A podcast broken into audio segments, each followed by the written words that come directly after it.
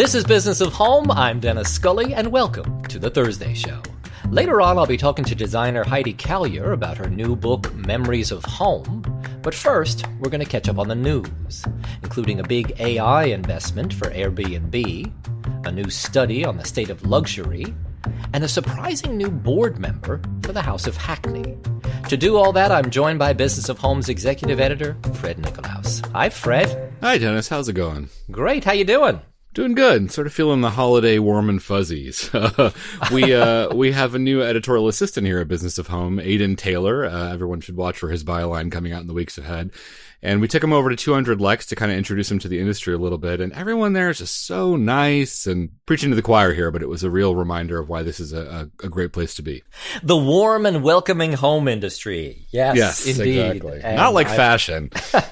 not like not like those mean people in fashion or that brutal retail. But no, he and we're so excited about Aiden and uh, and he's going to do great things. We're we're certain. Exactly. You've been you've been doing all right. Yeah. No. Good. I'm I'm I'm definitely starting to feel the uh, the Christmas cheer. Some some boxes have started to arrive. Most of them from myself this early in the year. But uh, yes, Cyber Monday is really just buy stuff for yourself day, which is I'm experiencing the the the same uh, phenomenon over here. But uh, let, let's get to the show. We had we had a great guest on Monday, uh, Soane's Lulu Lytle. Really fun convo a, a, great conversation. I'm I'm such a huge fan of that operation and everything that Lulu has been doing over the years, succession planning for British craftspeople, and and I feel like the British artisans are in in good hands with with Lulu looking after them. Absolutely, yeah. I try not to play favorites, but I, you know, Soane's product is so cool. Lulu herself is, you know, fiercely funny and has very fiercely held beliefs, and she's a great guest. And I love how, you know, there's this sort of dilemma in our industry that people kind of don't like to talk about, which is that it is very difficult to make ethical quality furniture and sell it at an affordable price uh, it's basically impossible. And Lulu kind of, you know, tackled that head on and talked about how, you know, she wants to preserve British craft, which means charging more, which means the average person can't afford it, which is unfortunate. And she, she really tackled that head on. And I sort of appreciated that part of the conversation because I certainly think about it a lot. I agree. And I also appreciated this, this whole conversation that we had about getting the look for less, which, which is a, a subject that gets her, gets her quite animated and I, I think is an important one. It's, it's not dissimilar to the dupes conversation ah, yes, that we've had on this show uh, many times before. But uh, but I, I think it's an important one. I also think the the transparency issue that she raised frankly, there's a lot of good issues that she raises, and uh, and we got into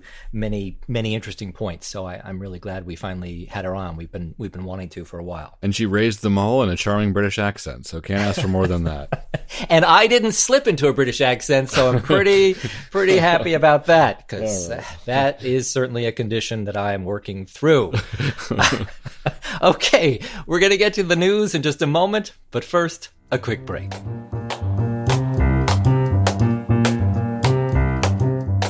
We're taking a quick break from the show to tell you about Business of Home's Insider program, and who better to do that than BOH's editor in chief, Caitlin Peterson. Hey, Caitlin. Hi, Dennis. So, Caitlin, at a high level, tell us what this BOH Insider program is all about. BOH Insider is our membership community. It's where we offer our readers the opportunity to connect even more closely with our coverage. That's going to include things like a subscription to BOH Magazine, um, it's access to a weekly curriculum of virtual workshops. It's also going to be discounts on some of the offerings on the site that can help you grow your business.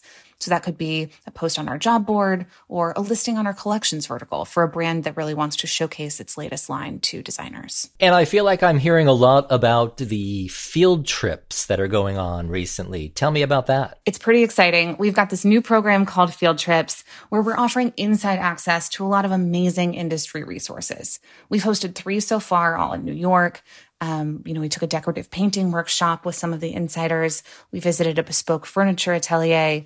Um, we also just recently toured the P.E. Guerin Foundry in the West Village, and we were able to see the centuries old sand casting technique happening at a workshop in the heart of the city, which was pretty extraordinary. The the idea of the whole program is really to to offer that inside access, to offer that inspiration, um, and to present, you know, just one more way to get up close and personal with some of the the beauty and the magic of the design industry. We are also taking the program international in January. So I'm excited to announce that we've got a member only event coming up in Paris.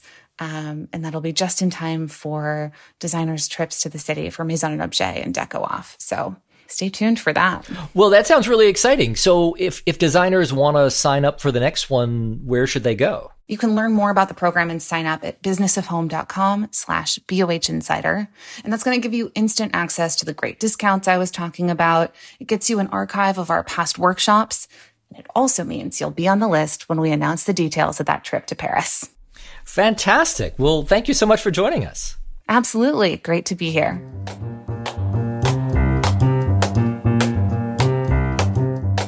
And we're back. First up, we're going to talk about Airbnb. Yes, well, Microsoft has invested at least $13 billion in AI, Amazon at least 4 billion, and now Airbnb is getting in on the action. Uh, the company announced it has acquired something called GamePlanner.ai for about $200 million. Uh, the catch here is that no one seems to know what GamePlanner.ai actually is. I don't know, Dennis. Have you figured it out? Well, I, I, am told that they were in stealth mode, and yes. so they really didn't want people asking a lot of questions. They didn't want people to really know what they were doing, and we don't.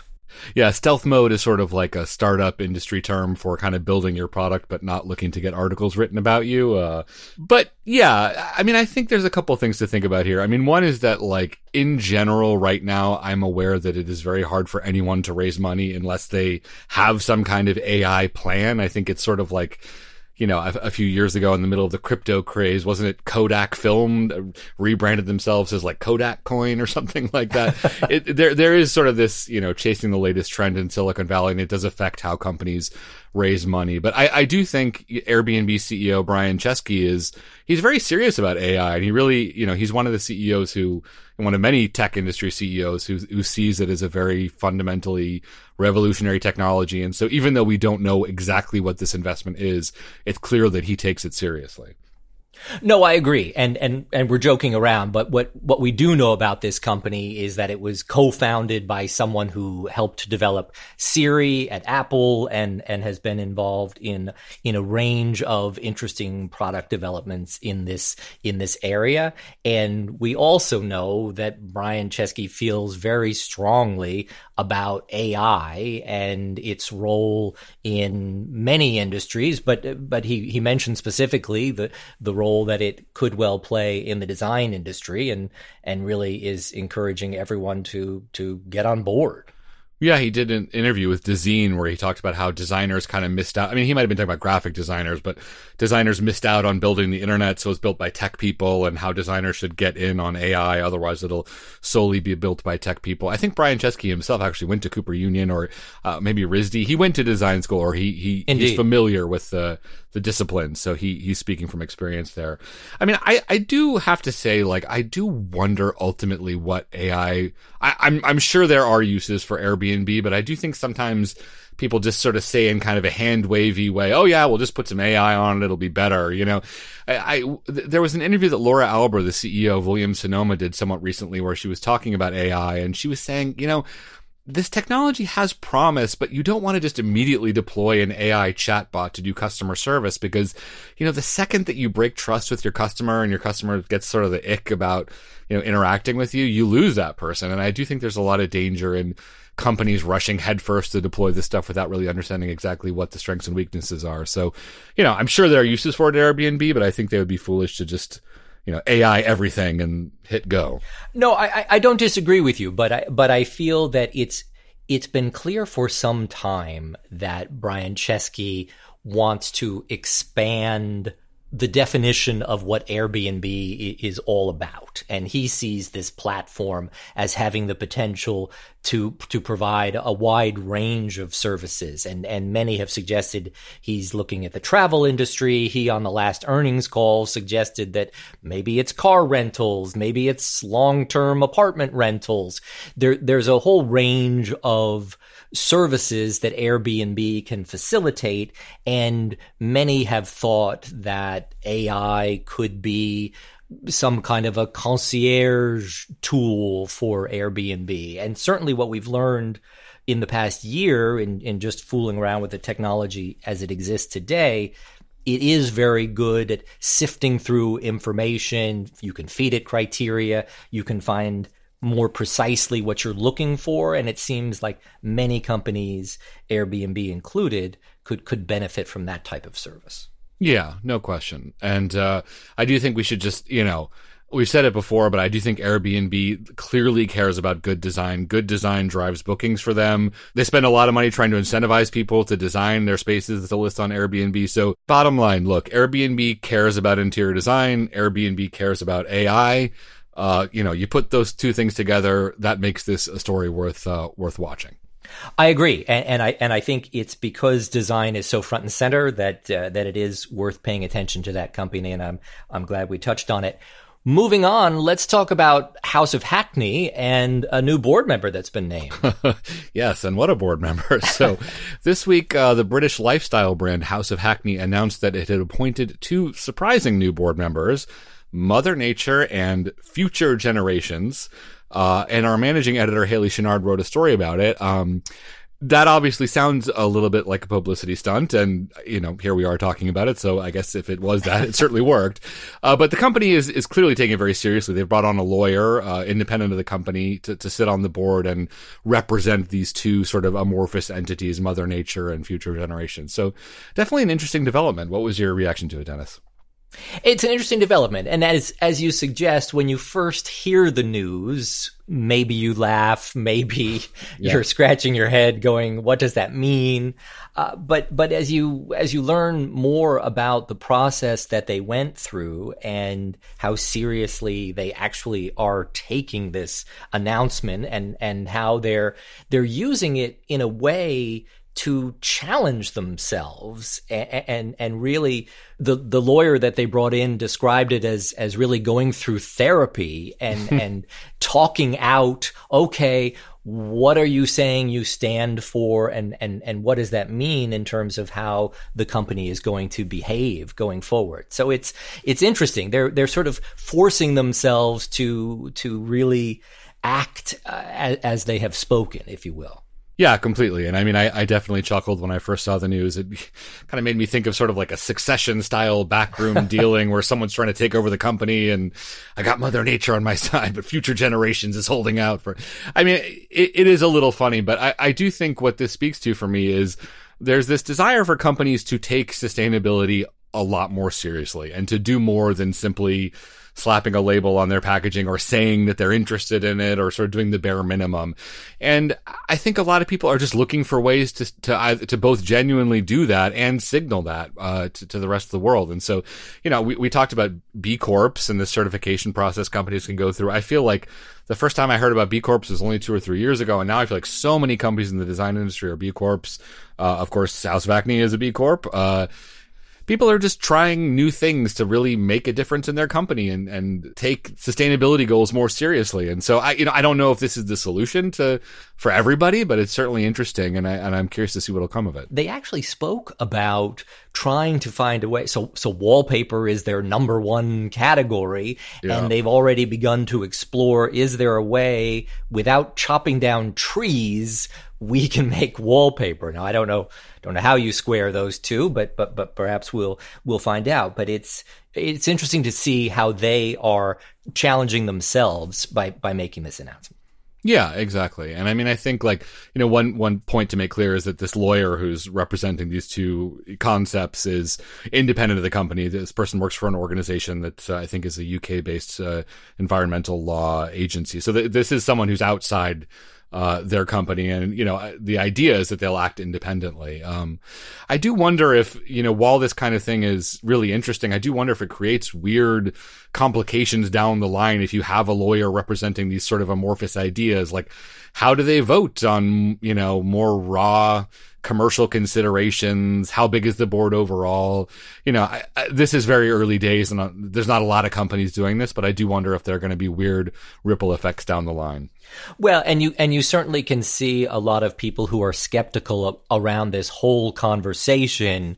J- just just think this is a little bit of a joke. And are you are you trying to make money? Are you are you trying to, to really be a business, or are you, uh, to your point, are you some sort of environmental nonprofit? And and so yeah. it it is a challenge, and and it is a challenge to to both talk the talk and then and walk the walk and, and really make it a, a business and and I, I assume one that they that they want to grow. So we'll we'll see. But it's could be to your point it could be very challenging uh, if this if this board member really pushes back in a meaningful yes, way yeah and, uh, and, and says the company's not really living up to yes. to, to, right to what I can live outlined. with mother nature but future generations are just grinding my gears on the well, yeah, exactly. I, yeah. I, mean, and does Mother Nature want different things than future generations want? And and what if future generations want profit? Uh, I don't know. Yeah, so yeah. I mean, it, it, it's going to be interesting to see, and, and, and it might be fun to to talk with the the founders and, and hear more about it once they've had a little little time to to sort this through and maybe had a couple of board meetings. And, exactly. And, yeah. and see how it goes.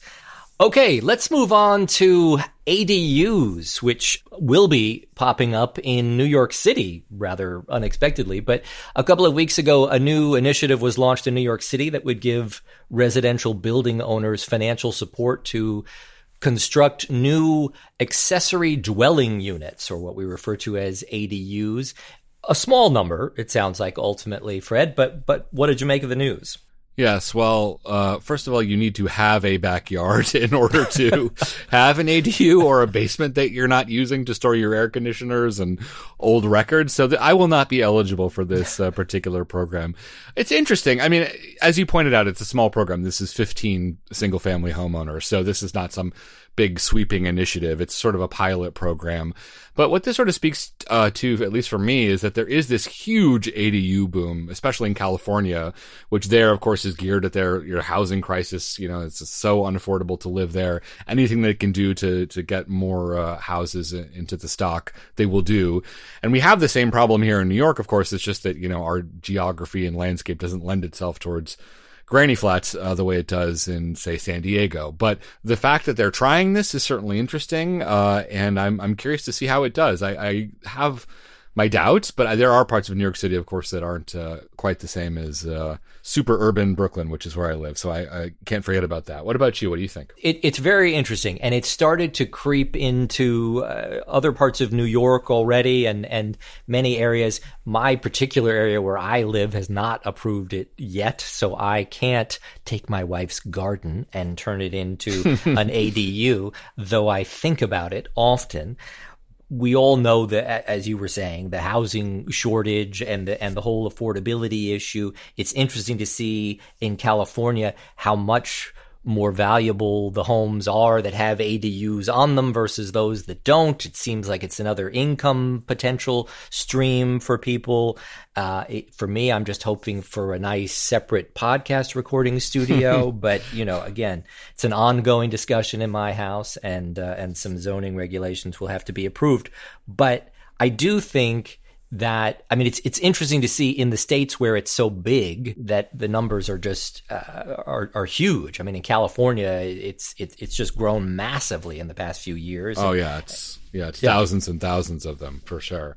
Yeah, I mean I think, you know, one question I have about this, I've always had about this is is there an opportunity for interior designers? And you know, I've I've written about it a couple times and I think that you know, in general, like ADUs are small. There's not as much yardage of fabric to spec. There's not as much design to do. And so just by their nature, they're not as lucrative an opportunity as a 10 bedroom house. But I do think that, you know, if you can set up a process to do ADUs efficiently and, you know, not spend a lot of time on them, I think it's, it's certainly a growth opportunity. Certainly that is, that part of the economy is growing. So if you can find a way to do it and make it work for your business, that's all to the good.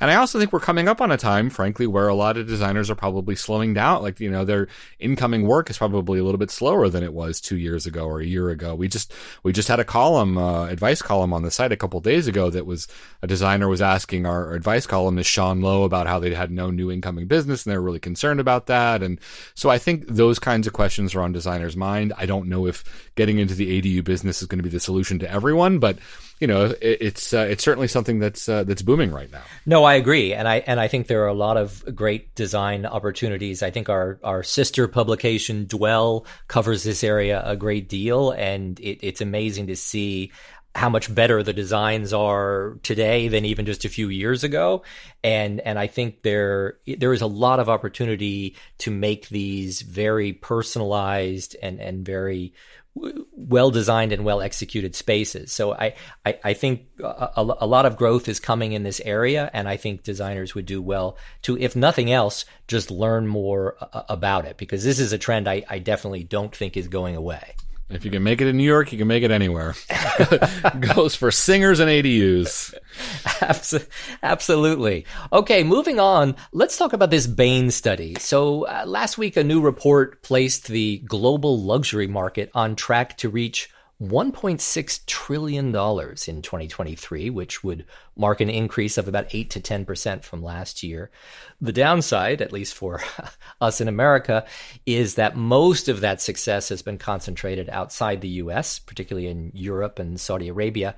Over the last year, Americas have actually suffered an eight percent drop in performance. What what did what did you make of that, Fred? Sure. Well, uh, gosh, falling behind here. um, I, you know, I, I don't think we should draw too broad of a conclusion from this study. This this is a report that Bain, the management consulting uh, company, puts out pretty regularly, and it takes into account the overall luxury market, not just uh, high end design, but everything from jewelry to fashion to watches and all that stuff. So, you know, those numbers pulled out might be kind of interesting to look at. I would say anecdotally that I actually feel that like a lot of Europeans are coming over here. I feel like you know, just the other week, Pierre Yovanovitch, the French designer, opened up a showroom in the U.S. I feel like we keep coming back to that theme of of people coming uh, to the U.S. to try and find success here. So, at least my own individual conversations have been against the grain of this study. But what do, what do you think? No, I, I don't disagree, and and, and I think that uh, the resiliency of the American market has has borne out once again. And listen, we'll see if we really get this soft landing that people are talking about, and we'll and we'll see if the economy stays as uh, as strong as it's been this this past year. But I, I think you're absolutely right. Everyone that we talk to Lulu Lytle just opened her shop on Madison Avenue, and and uh, so many companies are are focused on the U.S. There, there's so much opportunity here. I think this market suddenly looks a lot better to many than China looked uh, even a, a, few years ago, and I I think that.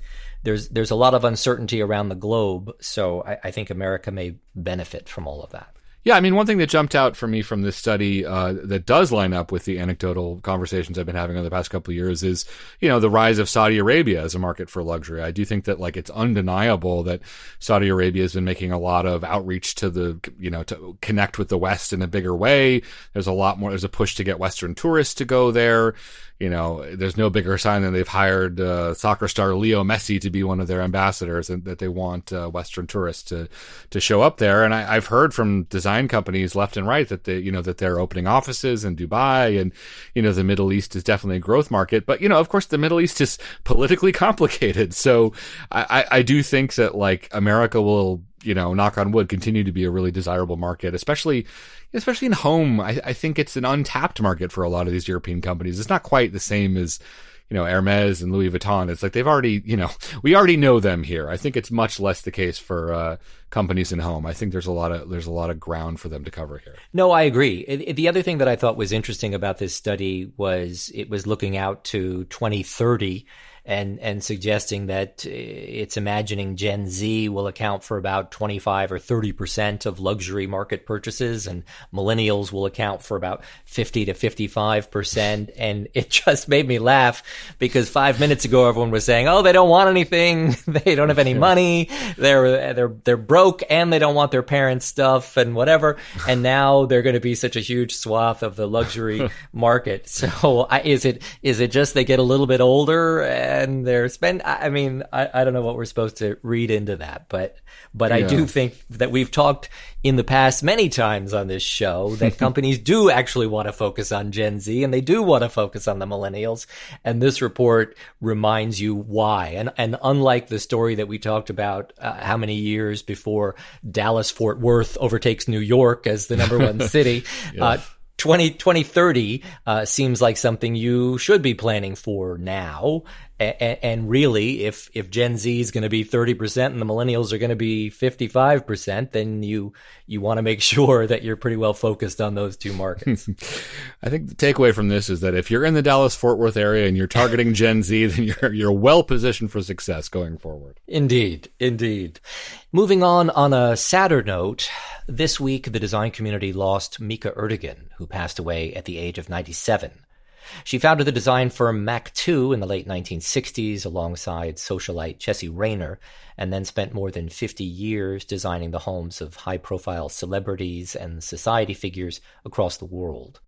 Alongside her husband, Ahmet Ertegun, the founder of Atlantic Records, she oversaw a wide portfolio of philanthropic projects, including the Atrium for Jazz at Lincoln Center, the restoration of the Church of the Holy Sepulchre in Jerusalem, and a $41 million humanities scholarship at Oxford, which earned Mica an honorary title from Queen Elizabeth II.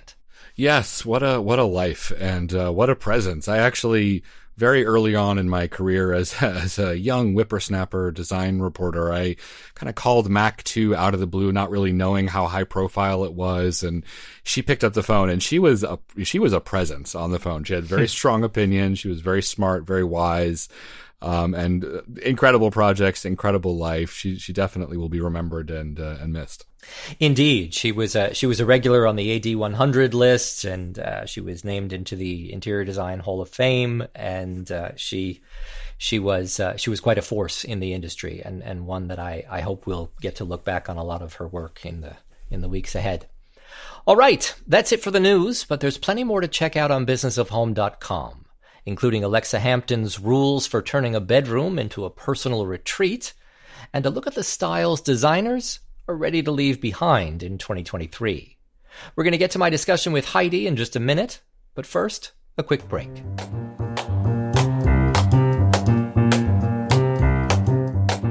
We're taking a quick break from the show to tell you about Business of Home's industry leading job board, and who better to do that than BOH's associate publisher, Kim Trepanier. Hi, Kim. Hey, Dennis. So, Kim, this industry leading job board of ours, tell us about it. Yeah, so Business of Homes job board has been around for the last decade, uh, and it is the industry leading job board for a very good reason. It's that the people that you want to hire are reading Business of Home. Uh, our editor in chief, Caitlin Peterson, recently told me that a designer shared that she won't hire people unless they come to her through Business of Homes job board. Uh, because she knows that that means that applicant is interested in staying connected, paying attention to what's going on in the industry, um, and is tapped in. Business of home readers only need apply. I love that. exactly. so I, I see some pretty impressive names on the job board. Uh, tell us who's who's hiring at the moment. Yeah, I was just looking through this morning. Um, you know, in addition to top design firms all around the country, um, there's definitely tons of showrooms and great manufacturers looking to hire as well. Uh, just today, we've had postings from Young Ha in New York and McDonald's in Minneapolis, Katie Coughlin in Boston, and then also Dedar, Brown Jordan, Left Bank Art, Thomas Lavin, all looking for sales and customer support roles to be filled. Now, I know these jobs get filled pretty quickly. By the time listeners hear this, they probably be new jobs on the job board. So tell me, people that are looking for a job or, or want to post on the board, where should they go? Sure, they can just head to businessofhome.com slash jobs. That's jobs with an S. Good to know. All right. Kim, thank you so much for joining us. Thanks for having me. So, my guest today is interior designer and author of the new book, Memories of Home, Heidi Caillier. Heidi, welcome. Thank you for having me. I'm so excited to be here. It's such a pleasure. And I was so excited to get a copy of your book. Tell us about what set you off on the path to do this book. I think it was. Oh my gosh, it feels like so long ago. You know, it's been about two of course. years. Yeah. Yep. hmm which I, you know, have learned so much, and I know that's normal now. It felt like a turning point a little bit in my career. You know, we'd done projects, we'd progressed um, to a point, and then I, you know, there was like a definitive point where it felt like, okay, this is going to be the next phase. And I kind of wanted to, you know, just have this piece of that time of my work and Mm. put that out in the world. Um, and I certainly didn't think that I was going to get a book deal. It was kind of a pipe dream. Really? Is that how you felt? Oh, a hundred percent. Yes. It was like a big unattainable goal. Like, let's sure, let's try. It's kind of a joke. And then we did. Well, and and did you find so so often the book people tell me, oh well, you know, she's got the right social media following, she's Mhm. got right. I mean, was that a big tool for them with you? Yeah, those numbers always help. You know, I think selling books is hard, much harder than I thought it was, and something that I didn't really think about, to be honest with you. Um, you know, you, but you, you, you know, the social media following always helps. It, it can't hurt you. It's, you know, it shows people that people are interested in your work, and um, a publisher obviously wants that. You know, the ultimate goal is to sell books. So the more people that follow you, I think the higher your chances are of doing that. You mentioned that you've that you've learned a great deal through the process. I wonder what what springs to mind about the many things that you did that you did learn from going through hmm. this. I mean, it's like, you know, it's like any other thing that I approach, you know, it's kind of like my career in design. You know, I, you just, I didn't know what I was getting into. It sounds like wonderful. Let's do a book. And there's so, it's going to be so fun. There's so many facets to it aside from just shooting, you know, having the work. We had a bunch of work, but then we, we had to shoot about eight projects, which is a tremendous undertaking in the midst of having a business and having a staff and developing new projects. So there's that component. Um, but then the other part that I didn't even think about, which was like, okay, what is this book going to look like? Mm. Who's determining that? Who's going to design it?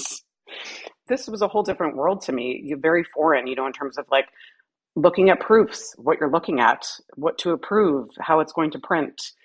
It, so for me, I, every single thing about this book was a learning process and a learning curve. Um, you know, as you're working on it over the course of the years, you know, you look at this thing so much and you read the chapters so many times and you're looking at the imagery. It just kind of, you know, so by the time you have the book like in your hands, it's a little bit surreal and it feels like, wow, all of that work came to this. So yes, I'm very proud of what we put out. I, I really am. Like it feels like a real reflection of me and the firm and and Harris's photography and a collaboration. I feel like that very much comes across. So I'm I'm proud of that. Yeah, no, no, no. To be sure, and and and we should and we should mention about about Harris, who you've who you've worked with for some some time. So tell me tell me when that relationship first began, because this is all his his imagery, and I feel like he helps to create some of the some of the magic of your of your work, right? Yes, it's very much a partnership between him and I. You know, we've worked together for eight years now. You know, when I moved to Seattle, um, I wanted to shoot my house when I finished it here, and I had no idea. You know, I, Brian Paquette was using him, who was a local designer, um, and I liked his work. I didn't really know what I was looking at then. Um, so we met for a pretty awkward first little coffee meeting, and we still laugh about it. Um, but we hit it off right away. We both have very much of the same work ethic. You know, we're both really hard workers, and we're both very driven to get the work right. And we've evolved together over time which has been so nice. You know we, he used to shoot things very differently and i used to work a little differently. And to me it feels like we've grown together um, Mm. we're also very close friends and he's like a brother to me. Um, and we have a very close relationship personal relationship and working relationship. And you know we felt like i very much felt like this book was a partnership which is you know his name is on the cover and i wanted you know he deserves the credit for sure Yeah, yeah, no, and and I, and I loved that part of it, and it and it really felt like you, you were presenting it to the world as a as a partnership, and and that the two of you had had done this together. I, I, I want to talk about your aesthetic and the and the wonderful look and feel of these projects that that so many people have fallen for, including the designer who wrote the forward to your book, Amber Lewis, who, Yes. like so many, discovers you on Instagram and loves what you're doing and uh, and just becomes uh, just becomes a fan, right? Like yeah, so many. She's so wonderful. She's been so supportive over the years, and it really is. you know, I know it sounds so little, but in, in Instagram, you know, it is what it is. But it's been instrumental in growing my career. Um, and those initial shout outs from people like Amber and Shea McGee and Chris Loves Julia, you know, those really um, catapulted my Instagram following in a way that was very significant. And, you know, that just leads to more recognition. People know who you are, they hire you. So I, I definitely don't underestimate that support. It's been huge.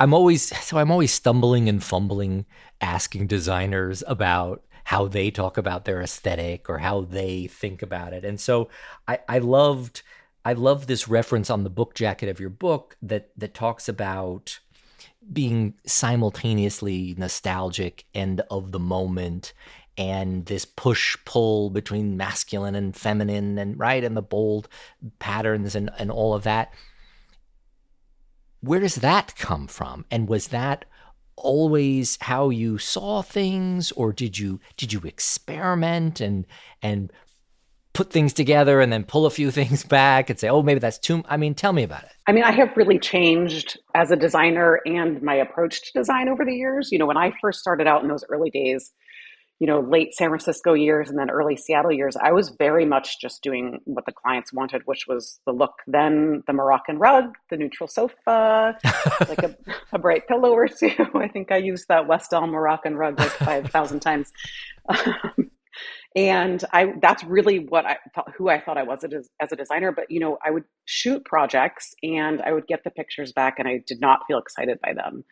I was like glad to have work, but I wasn't feeling inspired by my own work. And I just mm. kind of felt like, what am I doing here? And um, my approach is very different now, but there was definitely a turning point. You know, after I moved to Seattle, um, I, I, got some clients that had that were a little bit older um, mm. and had you know instead of Pinterest or Instagram images, they were sharing like tears from like old verandas or you know traditional home, and the aesthetic was just a little bit more mature, I would say. And there was one client in particular who had all of this, and it just kind of gave me the chance to stretch. I started taking a little bit more risk and using pattern and color and being a little more guided by, you know, Seattle and the gray and what I wanted to feel like when I was here um, in my own home. And that was like a definite shift for me at that point in time. Like that one project really changed my aesthetic and i started you know she they really loved the design. I felt proud of the work. The work mm. got picked up in Luxe which was like a huge it made the cover of Luxe and it was a huge deal. I was you know over the moon and it really gave me the confidence to like put what i wanted to put out out there versus kind of like prescribing to what everyone else was doing and it just kind of grew from there.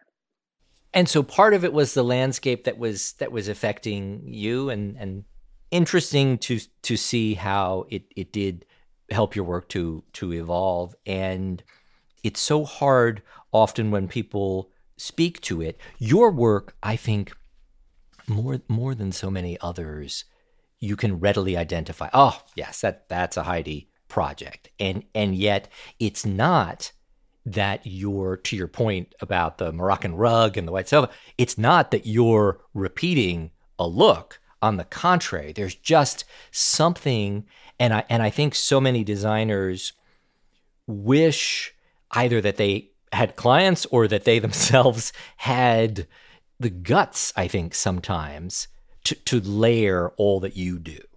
Mm. Yeah, I definitely do like the layering, and you know, it's I do feel, you know, talking about the trajectory of my career and looking back on it, which, you know, the book has really prompted a lot of reflection, I'm which sure. has really been lovely. Yeah. Yeah. Um, you know, I still, that my evolution has been so organic and natural. You know, I, I don't have a background in design. I don't have an education. I didn't spend my younger years, you know, looking at design magazines. Like it's all still relatively new to me.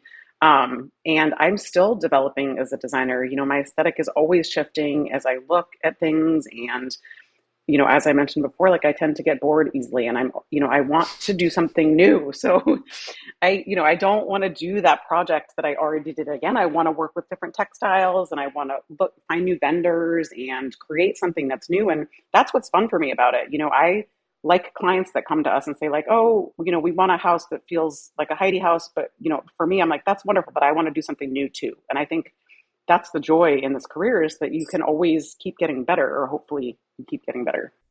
Well, so so what do clients think a Heidi house is? Because I love that. I know. I always ask that too.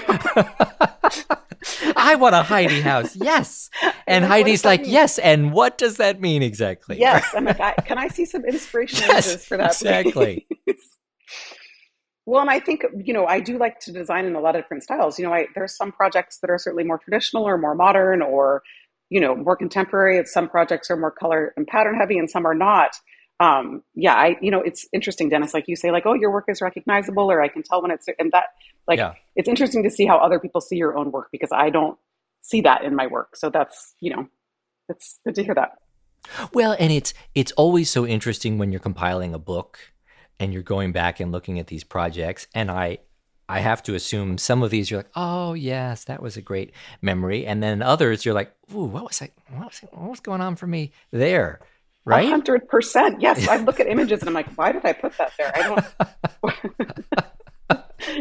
You're probably not supposed to say that. no, but I mean, and also you, you, you do get bored. You don't want to repeat that that same. It, you know, it's it's funny because some designers they fall in love with a wallpaper and then suddenly that wallpaper is it's showing up everywhere, yeah, or yeah. right or yeah. that that Liège sofa is showing up in every project, whatever. Mm-hmm. And I mm-hmm. get it. Uh, but you seem to you seem to eschew that notion of uh, of, of seeing a lot of things o- o- over and over again, uh, which which makes which makes it harder on you, Heidi. Just heads up, it's going to make it harder yeah, I know. for you. I know, and my staff. exactly. I mean, I sometimes I get I get why designers are like, yeah, yeah, no, let's just. Oh, it is a smarter business model for sure we should point out, I mean, for so long too, you were running with such a small staff, and and by small, I mean y- you, yes. and right, and I mean, yeah. and and now, and so now, where are you? So uh, I started growing about two years ago, but in the midst of that, all the COVID fun times mm. where you know you were spending all of your time just trying to get emails back from people about where your stuff was. I started to grow then, and have been very slow and deliberate about it. And now I have a staff of five and myself, which is crazy to think about. And everyone is remote. And everyone is remote. Yes. And that suits you down to the ground. I don't really have a choice. You know, the way things are structured now, you know, I don't have a lot of projects in Seattle. We have a few projects here, mm. but we have projects, you know, up and down the East Coast. We've got projects in Montana, Idaho, and then all up and down the coast of California. And so it doesn't really make sense for me to have a team here. As we've grown, those are things that I've thought about. Oh, do I want to have an office where I have a staff? Like maybe that is coming in the next few years. But we are, you know, having remote staff has a lot of challenges, but it it's also got you know pros. You know i've got a team on the east coast that works out of charleston. So you know i had we had two installs in new york last week and i didn't go to them. My east coast team went and did them. Fantastic. well i ha- went to santa barbara for the day for a project. So that works out really nicely. Um, and there's just so much technology now. So it makes it very easy in some ways but the creative part is something that i'm still doing by myself and probably looking to grow that. And that i think will create its own set of challenges in the remote environment. So what what specifically do you think is going to create the, the, the challenges? I mean, it's so nice to have somebody to like bounce ideas off of when you're face to face. It's just there's nothing like it. I mean, mm. even when I see my staff, you know, we'll do installs together or you know on sites, you know, frequently, and we just the the face to face interaction, being in the same room, being in the same office, working together, like the ideas come easier you know and especially with creative you know i have all of my textiles and samples in my office with me but if someone else is going to be creative and they're not going to be in this office with me like they kind of need the same exact setup. So uh, yeah it's challenging. I know other designers who do it but it, will be interesting when we when we get to that point. I, and i've learned you know having a staff and becoming a manager like that becomes a very big part of the job as you grow. So i think you you know once you get to six six employees or whatever this is, you start realizing like, oh, the creative starts becoming, you need more time t- to manage the people that you have, and you don't get to do all the creative as much anymore. So I think we'll probably hire creative very soon. And how does that feel for you when you're when you're recognizing that you're managing a lot more and that as you say it does take you away from the of course from the from the creative time. Yeah, I mean, I did this by myself for so long. So there's definitely days where, you know, your inbox is exploding and you're like, this is all emails from my staff. I can't get out of it. Or they're calling, texting, and you're like, this was so much easier when I just did this by myself. But, you know, you reach a tipping point where it's like, okay, you have to grow mm. to take on the projects that you want to keep taking on, especially, you know, you start when we started getting these bigger projects and the amount of documentation that has to happen and the project management, the procurement, all of this, like you, ha- you really do have to have a team. So if you want to keep going in that direction, it's not really an option. Um, I'm really excited actually about the potential of hiring creative because I do think there's so much value in that collaboration, fresh ideas, a fresh set of eyes.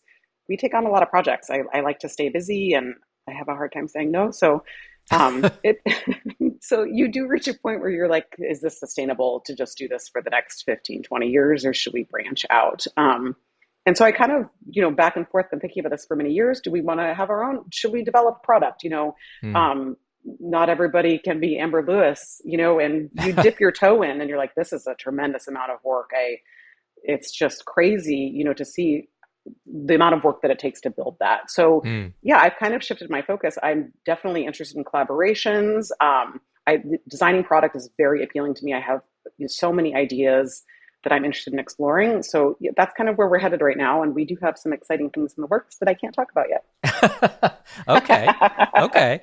But to your point, inevitably, one has to think about the scaling, and always designers are thinking, hmm, fewer clients, maybe bigger projects, but mm-hmm. also this other revenue stream that that and and some go down the the licensing route and and the the challenge there though is they want you to appear and they want you to go around the country rolling out the new light right so it's like wait mm-hmm. i was doing this to get more time and now suddenly i'm right? Yes, that was a very big learning experience for me with the book. You know, because yeah. I did that that little book tour and mm. um, wasn't something that I thought about. You know, until it was brought up very close to when I did the tour. So, you know, all of those things and. I'm a bit of an introvert. So for me to, you know, doing those events and meetings and, you know, meetings with editors and panels and all, this is like way outside of my comfort zone. Um, so you know the book tour from start to finish was about a month and you know my nervous system went, went through the ringer. I'm just now recovering. But yes you do think about that. Like all of these things that you sign on to you know they you you do. It requires more travel and um yeah. it, it comes up suddenly and you have to find a way to fit it into your already busy schedule and people you you know you have to kind of put your face on and get that's a whole component of it. Yep. And does one want to grow a great big firm managing all these people uh, right and uh, i know i think it's so easy to look at what what everyone else does you know on instagram or whatever it is and say oh i can do that or this is you know this is the way i want to go and then the day-to-day reality of those things are so different you know it's so much work and as you said like so much travel and you know i have yeah. young kids and yes. a family and i want to see them while they're children so you know you get you end up feeling like you can be tugged in so many different directions and it really is about figuring out like what is meaningful enough to spend time away from your family that's going to like feed you creatively and your staff creatively hopefully because you're trying to provide you know a healthy working environment and yeah. um, want everyone to feel fulfilled and it's a lot of figuring out like what's right what do you say yes to what can you capitalize on in this moment because you have the book and um, you want to use that to your advantage and you know the momentum and all of that but you also you know don't want to get burned out. So it's a balance for sure. Does the hospitality industry seem appealing to you? To hotel projects or putting your stamp on places where people can come and stay and experience you definitely. in that look and feel? Yeah? Yeah i would love to do a boutique hotel. You know we've done a tasting room um, and that was quite fun. You know rest restaurants don't it's it's such a different world hmm. commercial mm. design hospital is such a different world than residential but i think there's a way you know i think there's a place where they meet and i think that's becoming a little more common um, but I would love to do like a boutique hotel or something like this, or you know, branded properties. You know, so many designers now are doing, yes, you know, like the you know Summer Summer Thornton's house in Mexico, or like you know Morrison Design House has you know vacation properties. Like that is very appealing. We have talked about that internally. You know, doing Heidi houses or whatever they're called, and it's just figuring out if it works financially you know if the if it makes sense with the numbers. Heidi houses just popping up in different parts of the country. Who knows where that goes? Do we do we need some big investor for that? Do we need do we need private equity bucks to to do that or what do you think? No i i mean dennis i've never wanted to be big. Like i always like i think like the size that i'm at right now feels so good Okay. And I like to be hands on with all the design. You know, like that's why I do this. I like yes. I like the design, right. so I want to do I want to do that. I, you know, when we've talked about doing these like other branches of the business or whatever, like the thought was never to buy like 10 houses and do them. It's like buy one and see what happens. And mm. you know, I think there's something so appealing. Like all the people who I admire in this industry or look up to their business model, you know, like you think about even like Nickey Kehoe, who are so wonderful and like yes. they started that business by like here we designed a chair and here's another chair and like then we did a pillow and like and now it's this huge thing that they've grown but i love and amber very much started that way too and i really admire that you know they really just started doing something small versus like this big business plan you know that you're going out to see you know private equity or whatever it is they just kind of bootstrapped it and it's yeah. been so successful and i think it's really admirable it's also this this question that designers are so often faced with about do I become a personality? Is that a necessary component of of building whatever this next level of the of the business is? Yeah, I think somebody asked me this like a year and a half ago. Oh, you know, turning into a brand or something, and I was mm. like, "Is that what I am turning into a brand?" That's so weird to me. and then you do kind of start to understand like that you're out in the world and like you know you are the face of your brand at yeah. the end of the day um, and it's not like you're faking a personality but people kind of expect a certain thing out of you and you do want to deliver that you know if you want to maintain your reputation and you know you want your following to engage with you. I mean, I have my interactions on Instagram are so genuine. I have my followers are so wonderful. My community is so supportive, and I got to meet so many of these people during these book signings, which was like the most satisfying and rewarding thing ever. Yeah. Um, but they're just like, you know, there is an energy there that's so nice and supportive, and so you want to give give it back. You know what I mean? Absolutely. It's that push pull between the self preservation and and making sure that you don't put yourself out there too much and that you're yeah. right? You can't pull back and you need to recharge. And to your point you have trouble saying no to projects heidi. And so you're pretty you're pretty busy. How many how many projects are you juggling right now? Oh gosh. I mean i think at any given time we are probably running 15 to 20 stop it. Really? Yeah. Yeah. But they're all at different phases. You know that's Right. Those are people that are on our roster that we've, you know, done some light architectural work on. We went to permitting and now we're waiting, you know, nine months for the permits to go through, or we've got, you know, projects we're installing. So they're all kind of at varied points. But we're pretty firm, you know, because I worked on my own for so long, like I had mm. to be mm. very structured about how we delivered work and what that looked like. So I'm definitely not the designer who's like, okay, this week we're going to like pick out some tile and you know, in two months, we'll look at plumbing fixtures. You know, we do one huge presentation for each project that has everything top to bottom. We deliver the finished schedule at the same time, the budget, and then it's like checked off, done. We move on to the next design project. If you're small, I think it has to be like that. If you want to take on more than you know five projects. No, that that, that makes that makes perfect sense, and uh, and you have to be that orderly about things and and move things along. Have the economic challenges of the day? Has higher mortgage rates or the the feeling around uh, retail that it's a, a, bit more challenging than it has been is that show up in your world at all or? Definitely. I mean not with every project obviously there's a threshold i think where that's not really a consideration but we you know mm. i would in the last year we had a few projects that we had signed say like we're going to delay this project for a few years. We want to put the brakes on um, so that definitely happened, and people are definitely a little more like um, thoughtful about their spending right now. Like people are not just throwing caution to the wind like they were, you know, three years ago. there it's like a this is what we're this is our budget and we need to stick to it.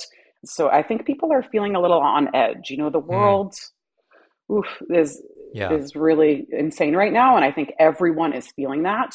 Um, economics, social issues, all of that, and yeah, I mean, it's a little bit of a slowdown. I think the housing market seems challenging at at, at the moment. Not not enough mm-hmm. not enough houses for sale, and that's such an important driver. Obviously, are a lot of the projects that you do now are they are they new builds or are they are they really just people buying houses and having you come in?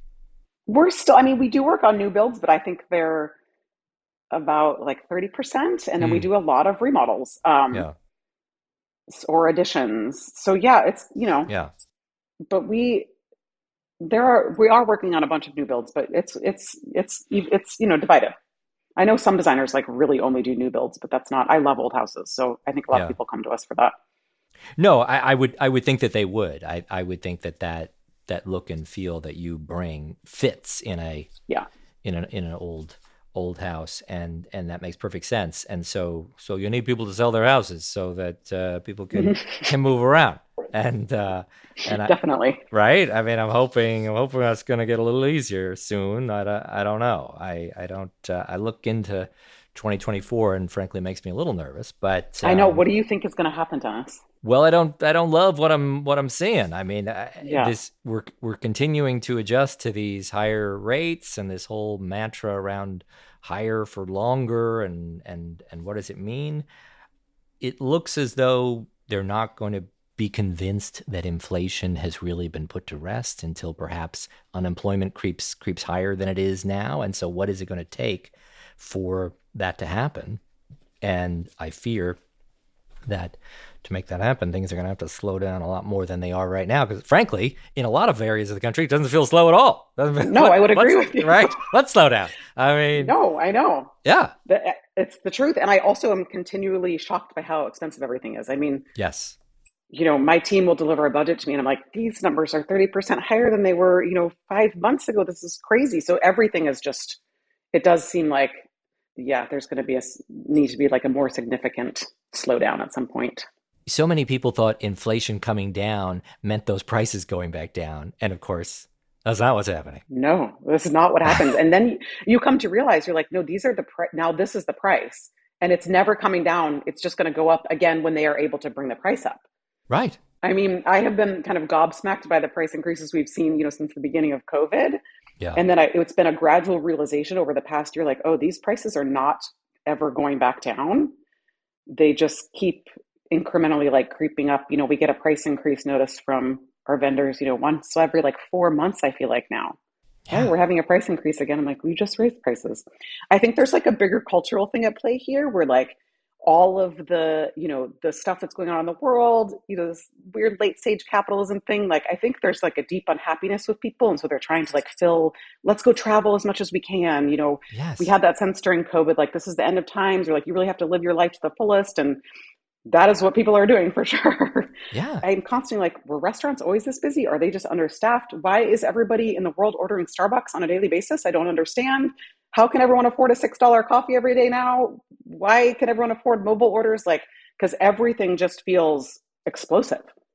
It can all really feel like a drag sometimes. So the design, you know, like you have to stay excited about something. And that's really my goal and the thing that I keep coming back to. Like, okay, you've got all of these projects in the roster that you get to design coming up think of all the fun ideas you get to have and like be creative and you know same with the the things that i was you know hinting at that we have coming up in the pipeline like yeah. i want to feel excited by things because that's what keeps you going in this job despite you know the amount of hard days or whatever it is so yeah i just kind of laser focused on that right so keep thinking about what's coming the, the fun mm-hmm. new challenges that are coming yes. your way the opportunities and that keeps you motivated and, and fresh and forever thinking fewer clients. How do we get to fewer? Mm, let me see how we... exactly. Fewer better. Fewer yes. better. Fewer better. And is better bigger? Better is not necessarily bigger. That is a lesson i have learned mm. over the mm. years. Um, i used to think that was true. I mean i love a big project but right. you know those big projects can become a real drag for three years if you're miserable in them. So yeah. at this point in time like i'm looking for projects that are like the right fit aesthetically the clients, you know, like the work that they've seen mm. and they want, you know, something, you know, they're interested in design in some way, shape, or form. They really want to create something beautiful and nice people. I really just want to work with nice people. Does anybody in your office say, "Oh, luckily artificial intelligence is going to help us soon. We're going to have some no. wonderful tool." I think no. it's so interesting to hear different designers' takes on this, but I am like the least tech savvy person ever. And so, you know, I'm still trying to figure out the algorithm. and there's no chance. I, I'm like AI. I'm like, how do you do that? Is it the Chat GPT thing? I don't know. How do I activate it? well, I think I think it's I think it's going to show up more and more, and we'll yeah. and we'll see what it what it becomes. But uh, but I don't think that's what you need to focus on right now. Right. Agreed. Agreed. I think right. I think you know where your focus is right now, and uh, and we're gonna we're gonna. Ch- well, should we give you six months to, to to sort this out, or I mean, does that give you enough time? What do you yeah, think? six months is a good amount of time. Yep. Mm-hmm. Six months through the holidays. Yep. Okay. Mm-hmm. That's when we're going to circle back. Uh, in the meantime, uh, thank you so much for your time. It's such a pleasure to spend time with you. Likewise. Thank you so much for having me. It's such an honor.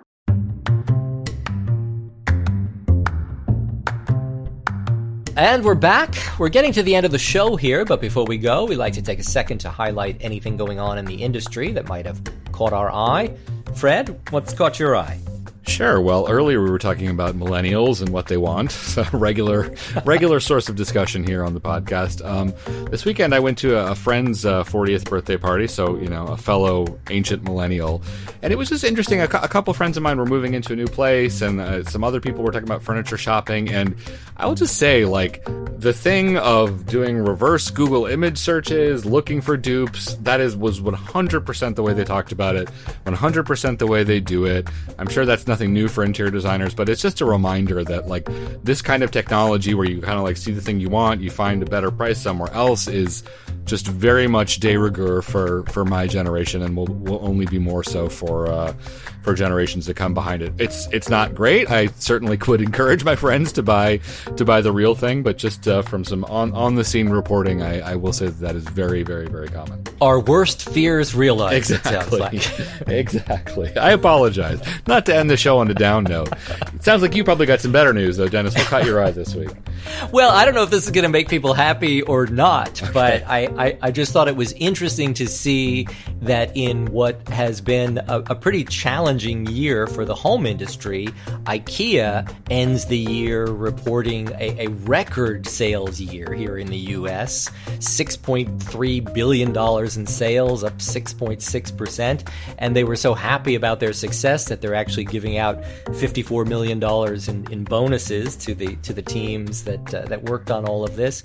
But it was interesting that we've talked about the big investment that IKEA is going to be making here in the US, a couple billion dollars that they'll be spending spending, and it, it, seems that in the midst of everything else that's been going on, they've they've lowered prices on some of their key items to recognize that people might be having a harder time, and they they seem to be doing a lot of things right in this market so far. What's your what's your take? Well, I wonder whose advice they took to do all this.